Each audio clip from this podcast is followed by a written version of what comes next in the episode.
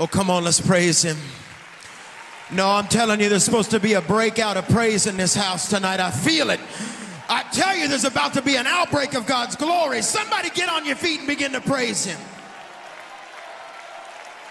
Come on, we're not there. We're not there. I feel it. It's like we got to plow through something.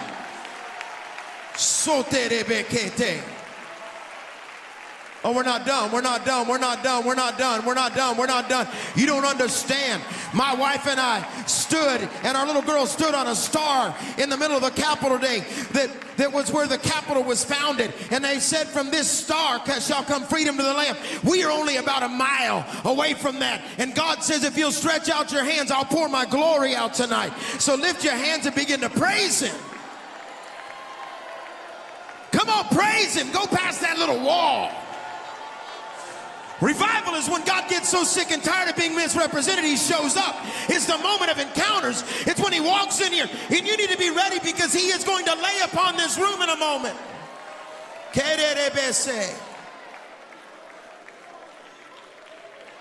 I'm telling you, there's going to be an outbreak in just a moment. I want to go ahead and give you a warning that this altar area is always open. But I need to warn, I need to warn you that if you start moving towards him, he's going to run into you. I'm so tired of going to places that don't believe in altar calls. The altar is the raised platform uh, uh, made of wood, stone, or steel in which something's brought forth to die upon. You know what I love about being around Pastor Rodney? Because I can honestly tell you, it's, in nineteen ninety-three, I was at a uh, in a hotel in, Louis, in Louisville. My father invited me to a meeting. It so messed me up. I think I got fired from my large denominational church right after that. But I want to tell you, I honor what God's about to do. And I shake in his presence. Here it comes. Here he comes. I need to. See, baby key. I hear the sound of an army. I hear the sound of an army. I hear the sound of an army. I've come to preach to all the cave dwellers, all the ones that have been sitting by the window of the cave saying, when are you going to pass by?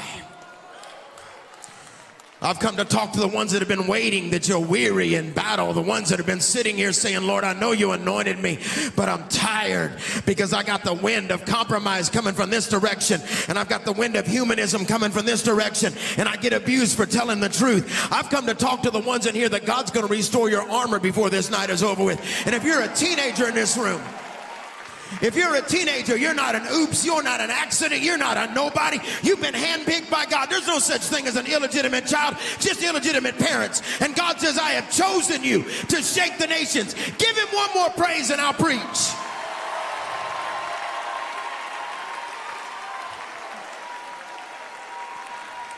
You may be seated across this house, but that doesn't mean anything. Preaching for one of my heroes tonight. It's not very often you get to do that. So I want to honor the house. I want to honor what God is doing, but I need to warn you. I've spent three days weeping for some reason. See, I must preach something now. I'm going to break the rule of of, of uh, guest speakers. As an evangelist, I've traveled about two million miles, and uh, I... Uh, Uh, I'm going to break my rule tonight. I'm going to preach something that I wrote two days ago, which I don't normally do because it, I don't enjoy doing that. It's not fun for me. And and uh, but I must. I, I've learned you can only preach where you've survived.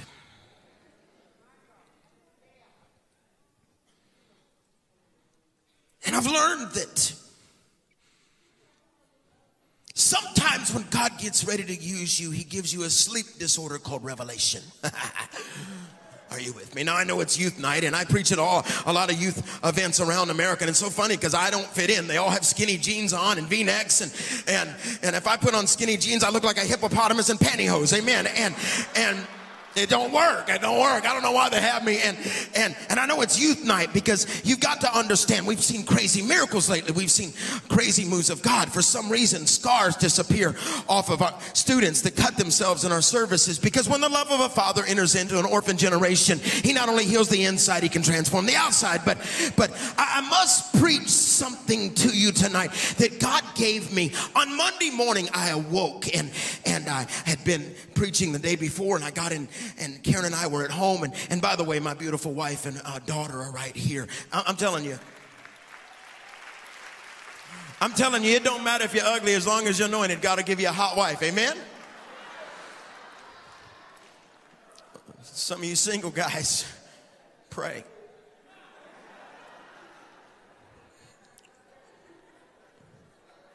But have you ever heard something that shook you in your spirit? You didn't understand where it came from. God did that to me when I was out jogging one day. Now, when I jog, I, I don't want to confuse you. I, I try to run about ten feet and cool off, not to overdo it. And, and the Lord birthed the book that is sweeping the nation right now called I Am Remnant in me when I was out running one day, and thirty-four prophetic words. And I began to look up. The Lord spoke to me. I was down in Dallas getting ready to speak, and, and the Lord spoke to me. He said, I'm going to raise up a remnant. And so I ran back to my hotel room, and, and, and I looked it up. And Romans eleven five says, so too at the present time there's a remnant that has been chosen by grace. And so then I looked up the word remnant, and I, I found out the word remnant simply means what's left over after everyone else has chased apostasy. Then I looked it up at dictionary dot com, because it's anointed, and it literally means what comes at the end of a generation, what's left over. It also means a rag, a rag in the hand of God sent to clean up the messes. And I began to weep before the Lord, and he said, I'm going to raise up a remnant. I'm going to raise up an army. And so a few days ago, I was praying on Monday morning, and, and I, I looked at my wife, and, and I said, I don't, I don't understand it, Karen. I, I keep hearing something, and it sounds so silly, but I keep hearing the term, ah, sovereign Lord. And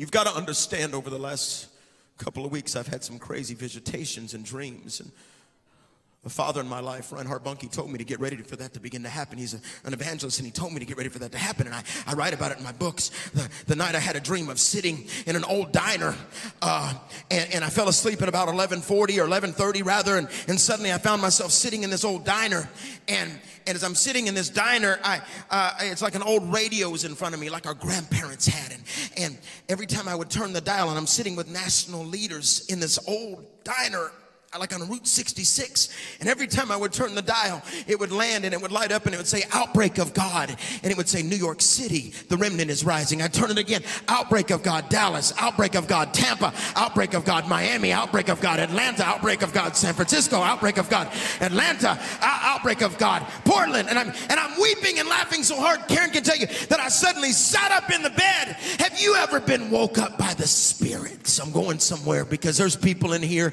that God is about to put a new anointing on you, a new thing. There's people in here that you came to this service, you came to this conference saying, I feel like quitting, and God saying, you don't have the right to quit. That shouldn't be in your vocabulary. I've anointed you now, I've anointed you back then, and I'll anoint you up there. He says, I didn't take my hands off you. But as I woke up that night, all of a sudden, friends, listen, as I woke up, I sat up in the bed, and Karen woke up, and she said, what's wrong? And I said, I just saw it. It's coming. I jumped out of bed. I said, the move of God is, I was laughing and weeping, is coming to America. We're going to see stadiums filled. And, and I ran upstairs to my office and emailed Pastor Bonnke, and I said, I saw it. It's coming to America. He emailed back and said, I know. I, I always get Revelation second. And, or the dream that I told Pastor Rodney about, that I had three weeks ago. I was in Tennessee, sound asleep, and all of a sudden I see Karen and I were running across a giant map, and it started in Florida, and we were running from Florida all the way up, and as we're running up, we see a wave of God's glory coming up across America. I didn't know that's what it was at the time, honestly. It's like we're skipping on a carpet with states, and I'm screaming, Karen, we got to get people to high ground. And I woke up, and I was upset. I said, God, you promised you would not destroy the earth with a flood. And that afternoon, after I had preached that day, I was still upset about this dream. I told Karen about it because she had had the same dream a year ago, but she saw the glory of God flooding all the way up to the Capitol. That's before we knew about this, by the way. She saw people being drowned with God's glory. My wife did, in the Capitol.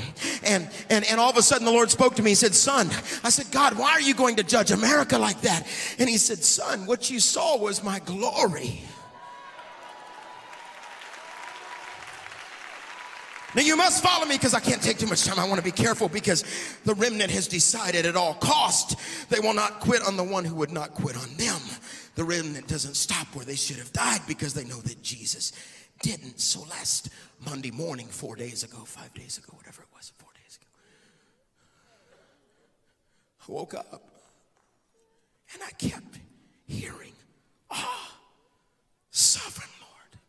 See, I believe the end of yourself is the beginning of God, and I honestly believe that purity is the backbone of authority, and authority is determined by brokenness. And and and and, and I, I, I love to pray Psalms fifty-one, verse seventeen, the sacrifices you desire is a broken spirit. You will not reject a broken and repentant heart, oh God. And, and so I live for those kairos moments that interrupt my, my boring kairos moments. And so when that moment when God is going to move, and I said, Lord, I, that whole morning I looked at Karen, I said, I don't know why I keep hearing this old, almost, almost King James statement, ah, oh, sovereign Lord.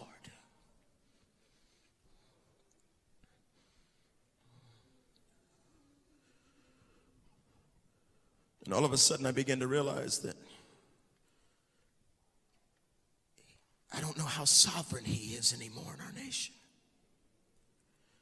I don't know how sovereign he is in those that are called to preach. And I've learned that if the stage can seduce you, God will reduce you. But after all, everything begins with lordship. I, I looked up what the word sovereign means. It means supreme power and authority, and then I'll tell you more about it later. But but it's what we do when we get saved. It's Romans ten nine. If, if, if we declare with our mouths Jesus is Lord and believe in your heart that God raised him from the dead, you're going to be saved. That's a declaration of his sovereignty. He is Lord. He is everything. But lordship in America, I don't know if that exists right now. And so you got to know my heart because I must share this simplistic word simply titled, Ah, Sovereign God. Would you watch this video? Because I must share this, and I'm not going to go very long because I hear the alarm going off in the spirit. But I've come to tell you, there is a moment. There's a moment when we get out of the way. There's a moment when he begins to pour his glory out across the land. And we see the awakening of the orphan generation. Well, watch this video. As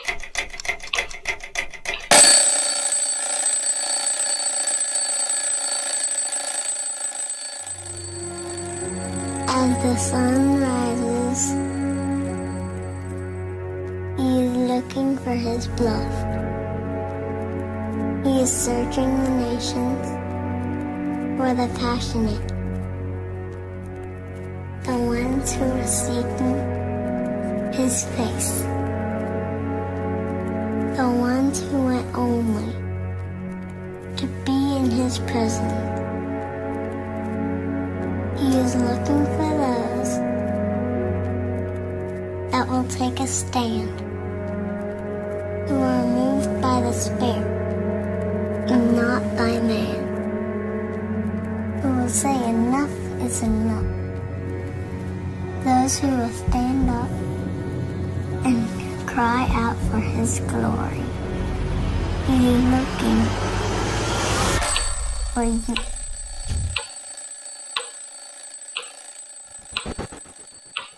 All morning long I kept hearing, "Our sovereign Lord."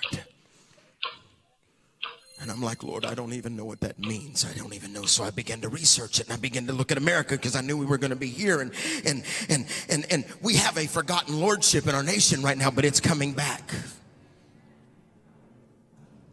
The Bible says in Psalms thirty-three, verse twelve, blessed is the nation whose God is the Lord, the people he has chosen as his own inheritance. I asked some of our students from the Remnant School of Ministry to, to read from some of the great presidents, if you would. Come, come, quick, quickly. Just read some of the things about whether or not, bring it up here, about whether or not God has been sovereign all this time. Because I believe he has. Would you read some of these for me? Go. George Washington once said, "It is to the duty of all nations to acknowledge the providence of Almighty God, to obey His will, to be grateful for His benefits, and to implore for His protection and favor." Samuel Adams said, "We have this day, the fourth of July, restored the sovereign to whom all men ought to be obedient. He reigns in heaven and from the rising and setting of the sun. Let His kingdom come." The United States Congress said in eighteen sixty-four, "In God we trust." John Adams said, "Our Constitution was made only for a moral and religious people. It is wholly inadequate for a government of any other." Patrick Henry said, "It cannot be emphasized too strongly or too often that this great nation was founded not by religionists, but by Christians, and, and, and not by uh, religions, but by the gospel of Jesus Christ." The first Chief Justice of the Supreme Court, John Jay, said, "Providence has given to our people the choice of their rulers, and it's their duty as well as their privilege and interest of our Christian nation to select and prefer Christians for their rulers." Thomas Jefferson said, "God, who gave us life, gave us liberty. Can the liberties of a nation be secure when we have removed a conviction that these liberties are the gift of God? Indeed, I tremble for my country when I reflect that God is just, that His justice cannot sleep forever." And the Gettysburg Address, and inscribed on the Lincoln Memorial, Abraham Lincoln said, "This nation under God." Martin Luther King Junior said, "If any earthly institution or custom conflicts with God's will, it is your Christian duty to oppose it. You must never allow the tr transitory and demands of man-made constitution to take precedence over the internal demands of the Almighty God." Ronald Reagan said, "The Bible and its teachings help form the basis for the Founding Fathers' abiding belief in the inalienable rights of the individual, rights which they found implicit in the Bible's teachings of the inherent worth and dignity of each individual. This same sense of man patterned the convictions of those who framed the English system of law inherited by our own nation, as well as the ideals set forth in the Declaration of Independence." Thank you. Give them a hand if you would. See, I, I had to, so I began to pray about it. I kept hearing, "Ah, sovereign Lord," and, and, and I didn't understand it. And, and the Lord began to speak to me, so I must talk quickly and I'll be done, about the ah and the oh in my spirit. Jeremiah thirty-two, verse seventeen, "Ah, sovereign Lord, you made, you made the heavens and the earth by your great power and outstretched arm. Nothing is too hard for you." So I began to look it up. I look up everything. It's the writer side of me. And I looked up sovereign Lord. And first I looked like I looked up ah. And and and so I, I mean, I'm from Alabama. I'm a redneck. So I mean, we all go, "Ah, what's up?" And but but I, I didn't understand. And so I looked up ah. And then I began to realize that when you study the word ah or oh, anytime it is used right before a passage of scripture, it is a declaration, an exclamation of sorrow or regrets. So rather than reading it like, "Ah, sovereign Lord," it's more like, "Ah, sovereign Lord."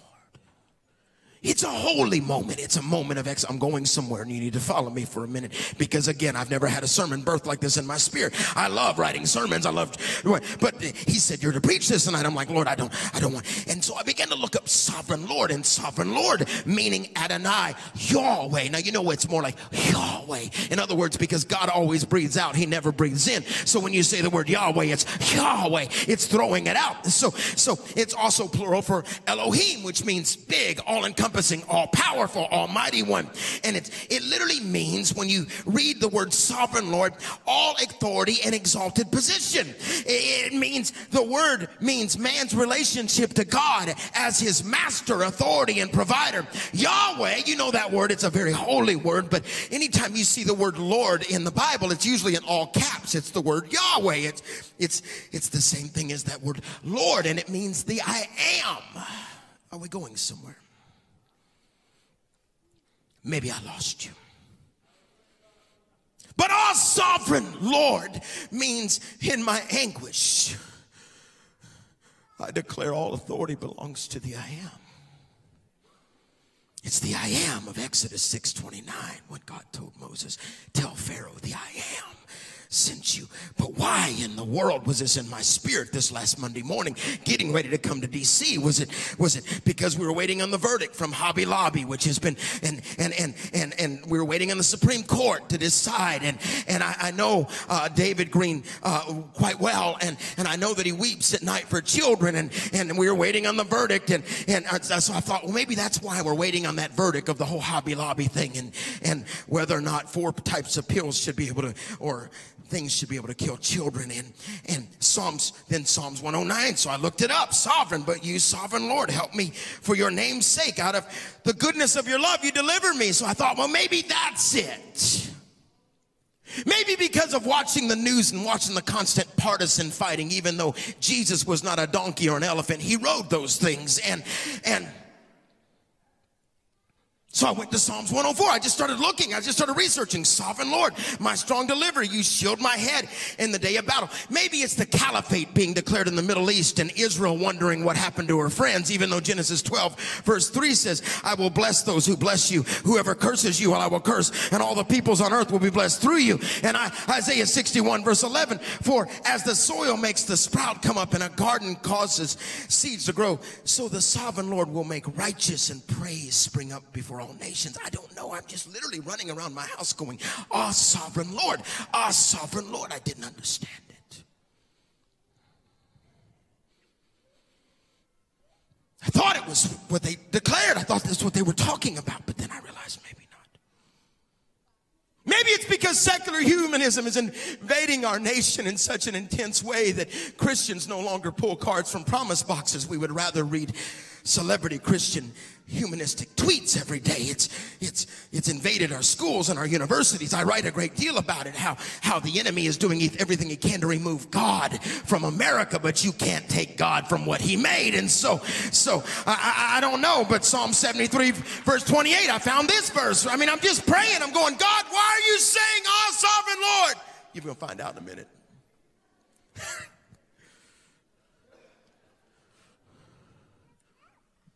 Psalm seventy-three twenty-eight, but as for me, it is good to, to be near God. I have made the sovereign Lord my refuge. I will tell of your deeds.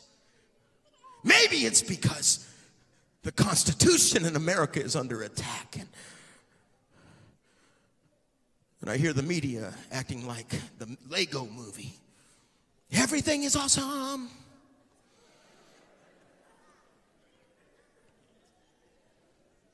When I wrote it, I thought I'd get a better reaction from you, but we're going to move on.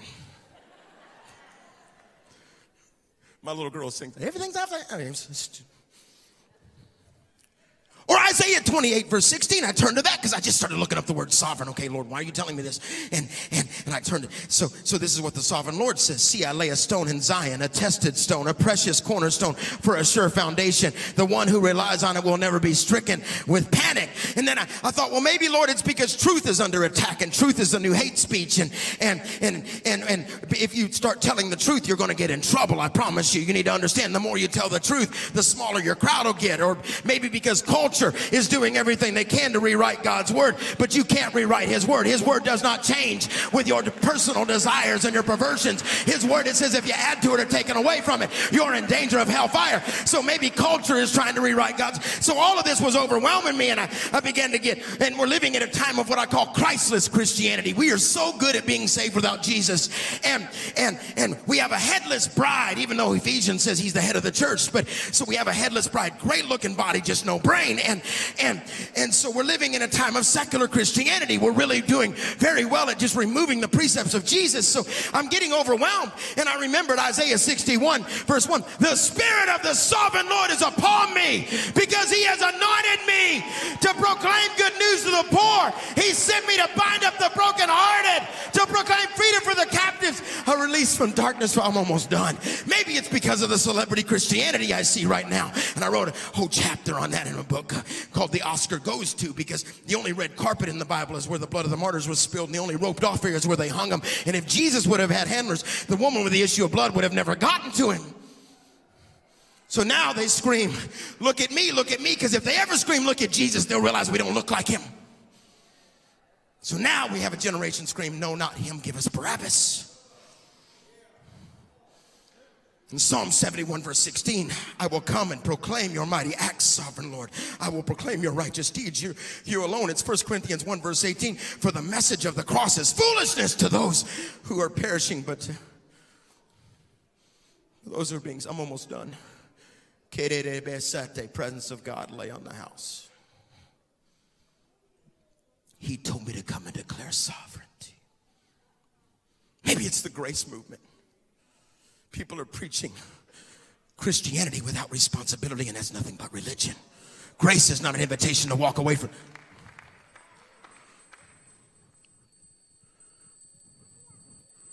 Forgive me. Let me do what we've been doing for years and hit the snooze button. I'm almost done. I'm closing. We're living in a time where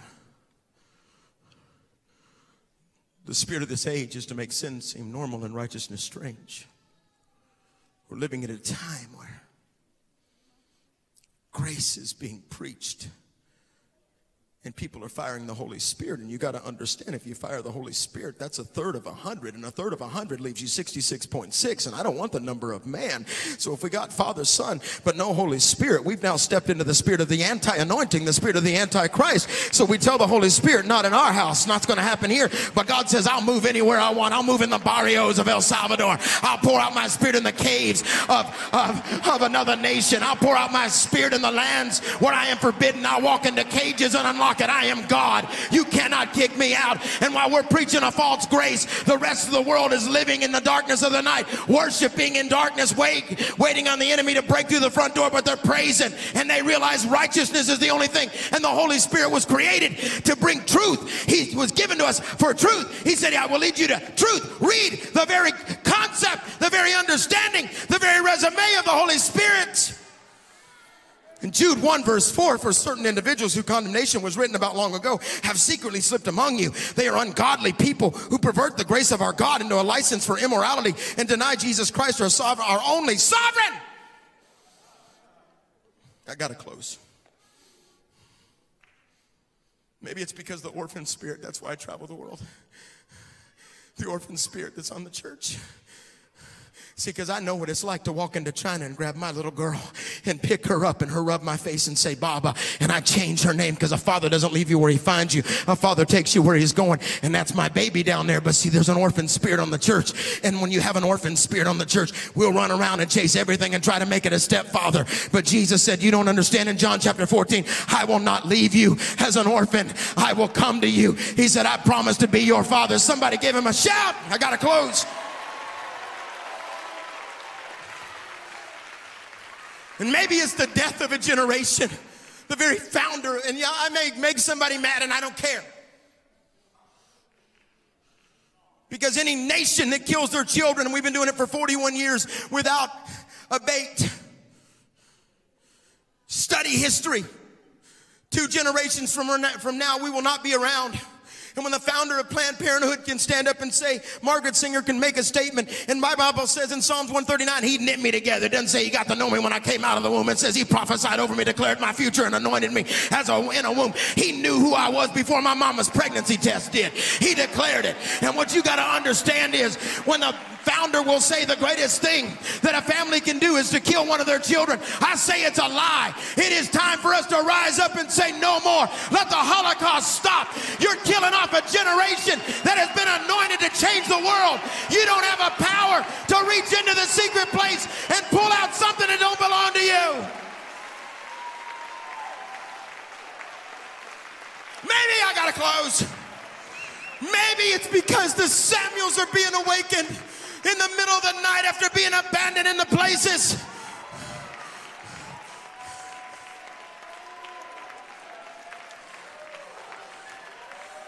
The remnant has decided at all costs, I will not allow the next generation to speak of the last generation as those who did not want to see his glory.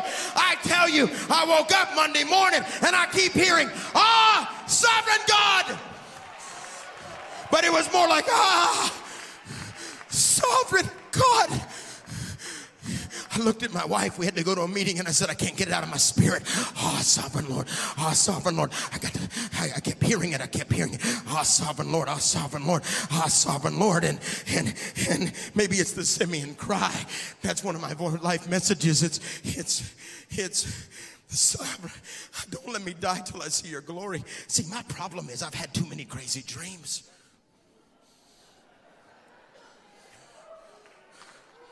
I know what the world's telling me, but I know what my sleep's telling me.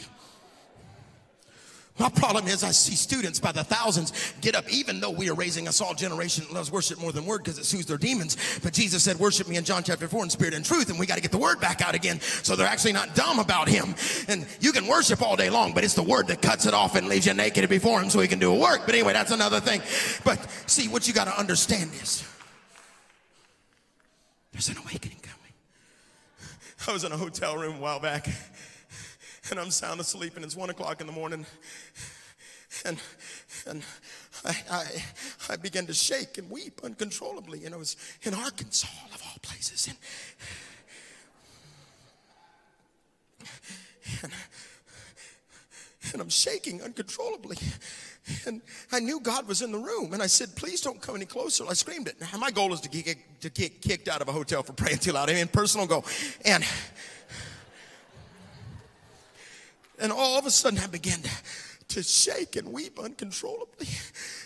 And I knew he was in the room. And I screamed, please don't come any closer. I'll die. And all I could see was one foot with a nail print. And the Lord said to me, Pat. Pat, if you'll give me everything you have, I'll give you everything I have.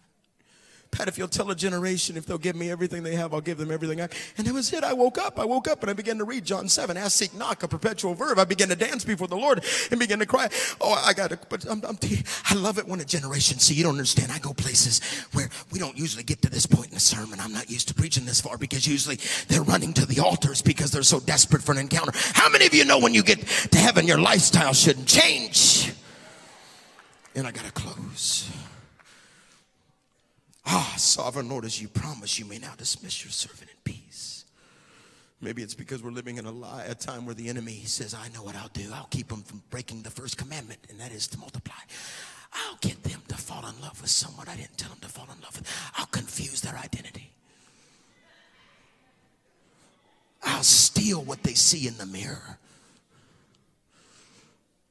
And those of you that believe you're born a certain way and God messes up on you, I wrote on it, you're wrong. The science don't back you up, friends. I did the apologetics. But we're living in a time of cognitive dissonance. And cognitive dissonance is if you hear something so many times over and over, eventually you begin to believe it, even though your spirit man's screaming, no, they can be free. You're like, no, I'm not going to try to get them free anymore, because if I try to get them free, then people will throw stones. Well, you go ahead and worry about your stones, because I'm throwing ropes and I'm pulling people out of pits and I'm telling them that God has anointed you. And we are living in a time where people are running. I got to close with this. I'm done. I'm done. I'm done. I'm done. Forgive me. I don't even know how long I've gone. And, and, and I, I'm so honored to follow one of my best friends. Did, didn't he bring a word right here? Didn't he? One of the greatest prophets in America. Finally, I decided to go pray. And as I stumbled into my prayer closet, I said, God, why are you saying to me, oh, sovereign Lord? And he said, son, the ah, sovereign Lord that you have in your spirit is the cry of those who have come to a place of knowing that I am king and ruler, those that are broken and desperate for their God.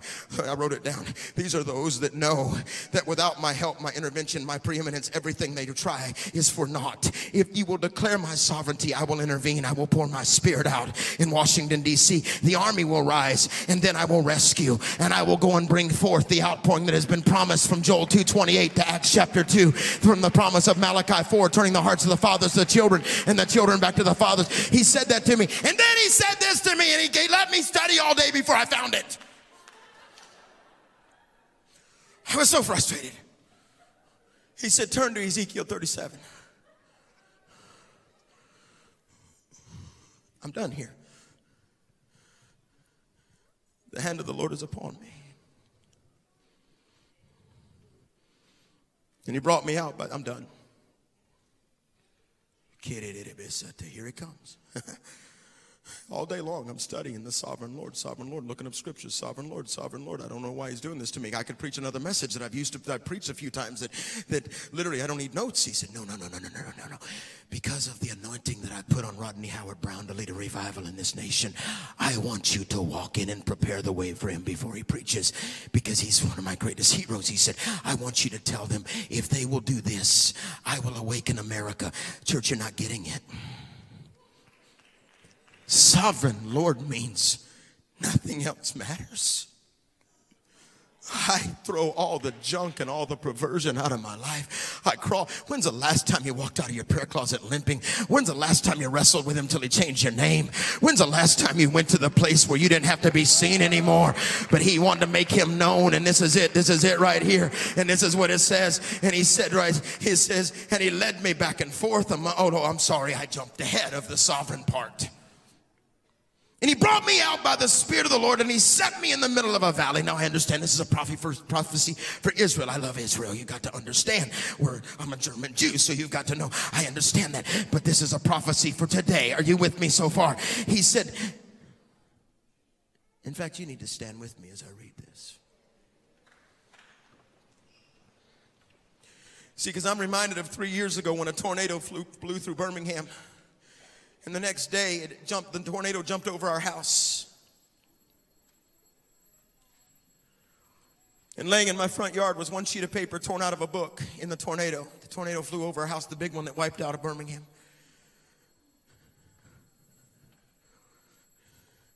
And I picked it up, soaking wet, laying in my front yard. It had fallen out of a book called Armageddon, the Middle East and the Oil Crisis, written in nineteen seventy-four. Somebody's book. I don't know whose book it was. My friend figured it out. He ran it through the computer. But as I got out of my vehicle and was going into the office, it was the day after the tornado. Birmingham was devastated. It was April two thousand eleven. Tuscaloosa, where my family lives, was devastated. And I leaned over in the front yard, and I pick up this sheet of paper that's soaking wet. And all it says is, topping even these disasters will come a world war of unprecedented proportions. Hundreds of millions of men will... And it begins to speak of the end times, and I began to shake uncontrollably. I went in the house, and I couldn't speak for two hours, and my wife sent me to my room.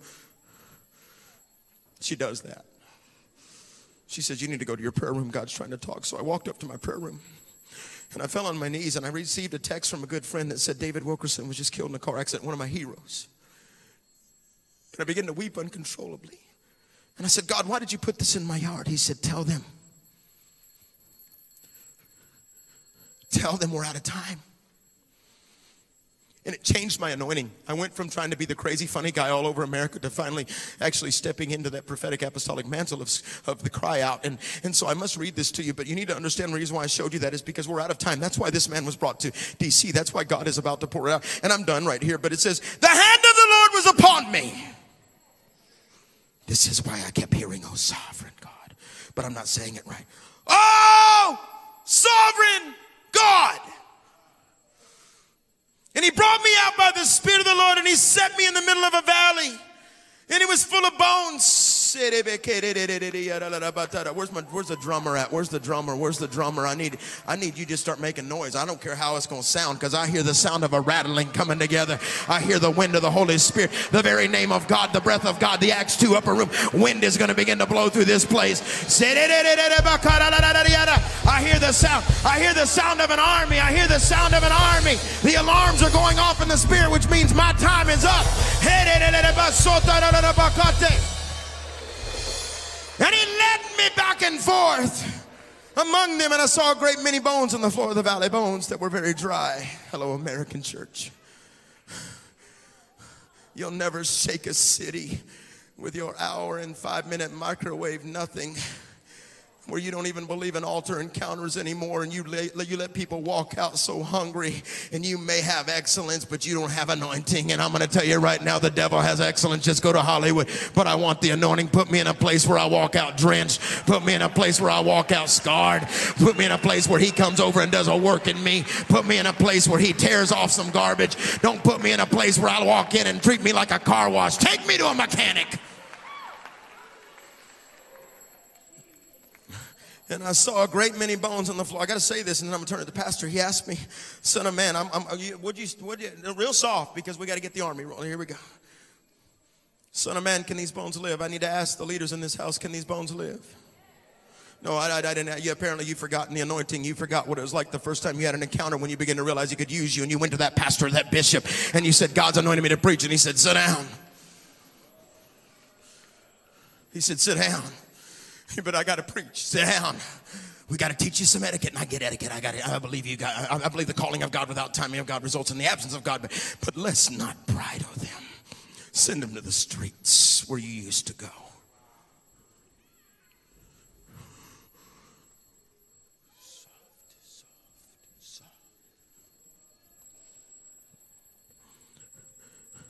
He asked me, son of man, can these bones live? And I said, ah, sovereign Lord, you alone know. Then he said to me, prophesy to these bones and say to them, dry bones, hear the word of the Lord. This is what the sovereign Lord says to these bones. I will make breath enter and you will come to life. Oh, I feel it. I'm, I'm, I'm close. I'm done. I was going to read through the great revivals, but apparently I'm done. I will attach tendons to you and make flesh. I will, no, this is what the sovereign Lord says to these bones. I will make breath into you. These bones, I will make breath into you, and I, and you will come to life. I will attach. If you're watching by television or you're watching on the internet, I'm telling you in your bedroom, you need to want, understand God is breathing on your face right now, just as he breathed in John twenty in the upper room and Acts chapter two.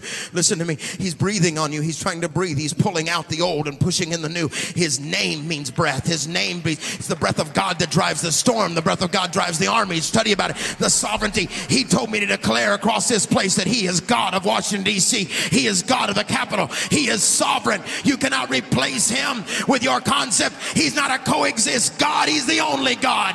He says, if you confess with your mouth and believe in your heart that I am Lord, you are saved for evil. Oh, watch, it goes on to say, I will make breath enter you and you will come to life, and I will attach tendons to you and make flesh come upon you, cover you with skin. I will put breath in you. His name means breath, and you will know, you will come to life. Then you will know that I am the Lord. So I prophesied as I was commanded. Sometimes you just got to say, do your job.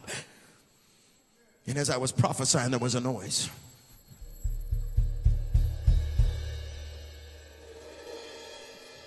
Keep going. A rattling sound. Somebody pull out some keys out of your pocket and start rattling them. I'm not, I've never done this before in my life. I've never preached this.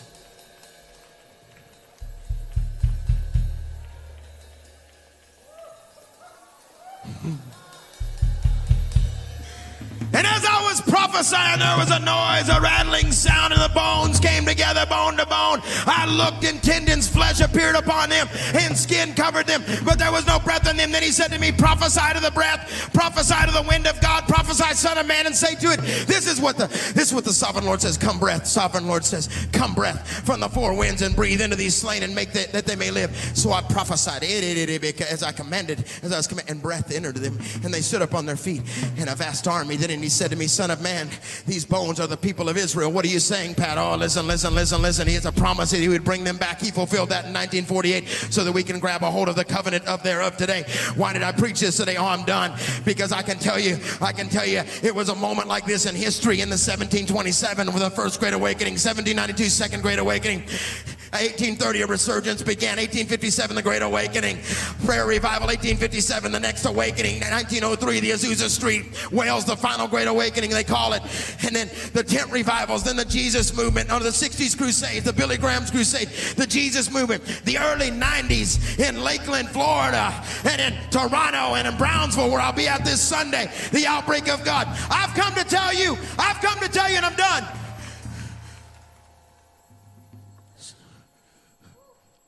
We're overdue. Wake up. We're, we're overdue.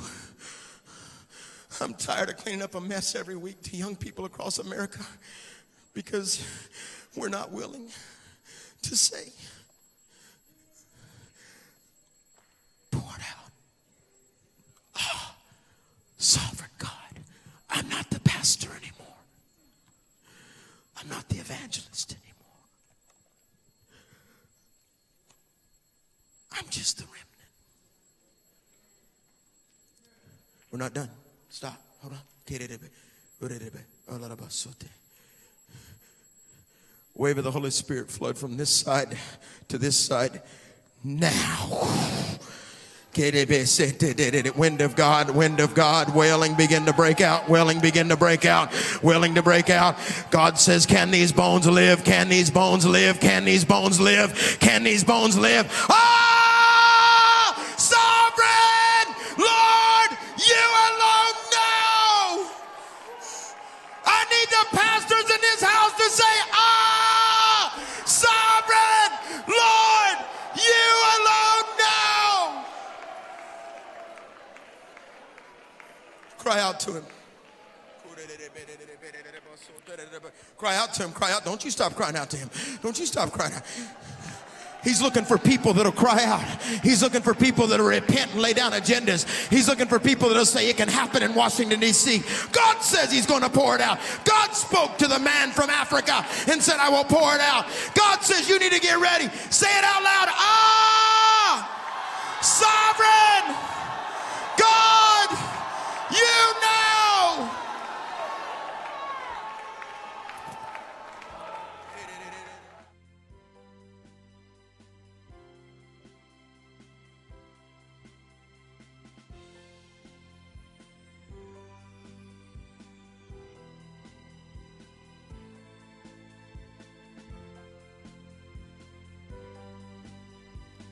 Thank you for listening. We pray that this word would sit in your spirit and transform you. For more information or to become a covenant partner with Mercy Seat Ministries and evangelist Pat Karen Chatzline, you can log on to w w w dot mercy seat ministries dot com.